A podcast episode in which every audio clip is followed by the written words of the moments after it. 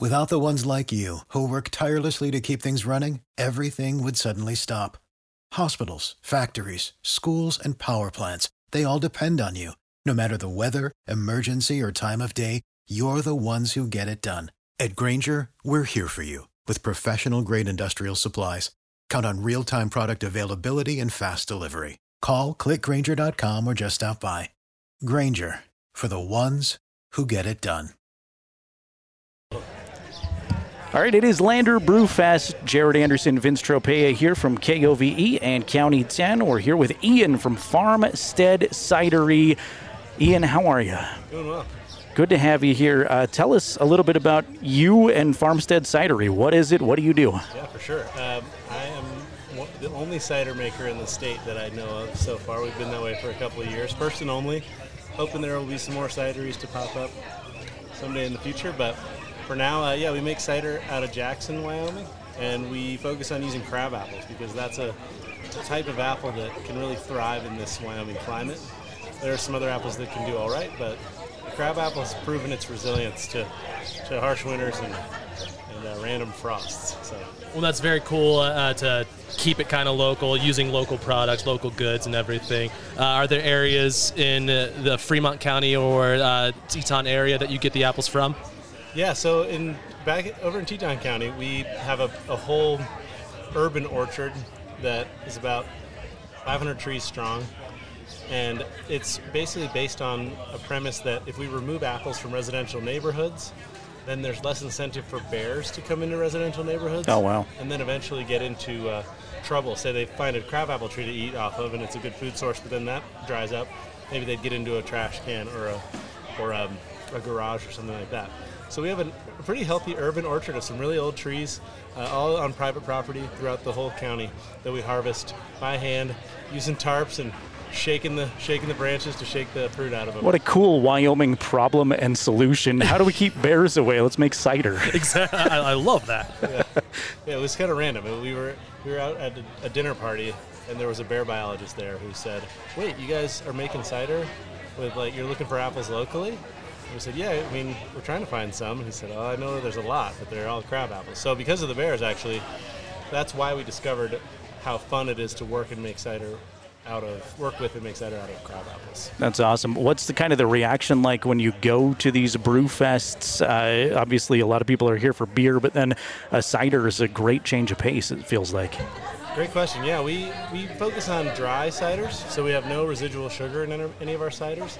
And I think that actually really helps us at a brew fest uh, or a wine uh, tasting or wine festival, because a lot of people think of cider as being sweet, and there are lots of sweet ciders out there, but ours are definitely more of a, a focus on more intense and unique flavors that come from where our apples are from, uh, and also, you know, a far lower level of sweetness than many ciders out there. So I think a lot of folks who have gravitated towards drier flavors have really taken to our ciders, and it's a good place to introduce dry ciders to new cider drinkers. one hundred percent. I don't like uh, too sweet of drinks. I'm, what's the name of this one again that we're sampling right now? That's the Bear Necessity. The bear, I was going to say, that's the, that. I was hoping that that was the name yeah. of the one that we were sampling too. You, you've yeah. got a great origin story for that name then. Yeah, totally. And then I, I have a three-year-old. She started watching the Jungle Book a ton, and the Bear Necessity song came on, and I was like, oh, I forgot about this song. But, I mean, this, this is a good fit. It's a good fit, and yeah, I'm, I'm trying it right now, and just like you said, it's not too sweet, but it has a lot of complex flavor in it, and I really like it. What uh, what's new with Farmstead? Can we follow you online? How can we uh, plug what you're doing and get folks into oh. your cidery? Yeah, so we've got a website, and then we're on pretty much Instagram. I've never tweeted before, and I don't know if I'll ever talk, but maybe one of these days I'll get there. Uh, but other than that, um, our website and Instagram are good places to check out kind of like what we do. And then we ship to a bunch of states um, and then all around the state of Wyoming. And uh, the other thing is we have a tasting room in Jackson.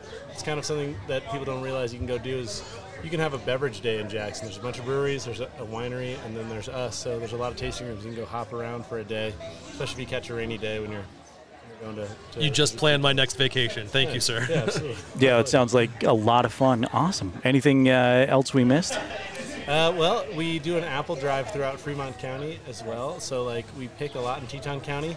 sometimes the apples get frosted there, and they or, or they'll have a huge bumper crop and then take the year off. So we do come and pick apples throughout Lander uh, a lot.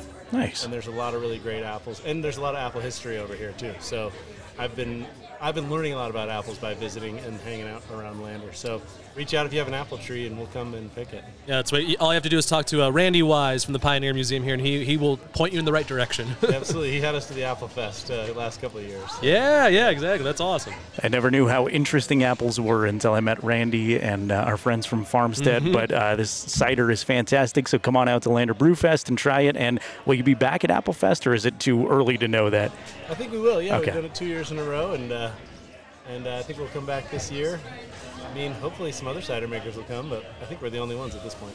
Awesome. And like you said, too, you're, you're you're open to other businesses opening. You want to promote that as well. I mean, yeah, it feels like if you look at the brewing world, when craft brewing came out, there was just a few, and then, you know, it became a thing to go to an area and try all the beers from different places, and everyone seemed to benefit from it. I, I think there could be a point where there's too many, but I mean, right now, being the only one, I'm like really hoping to have some camaraderie. Uh, but the brewers are pretty good to hang out with, too. For sure. All right. I know you're busy, so we'll let you get back to it. But, uh, Ian, really appreciate your time. Cheers.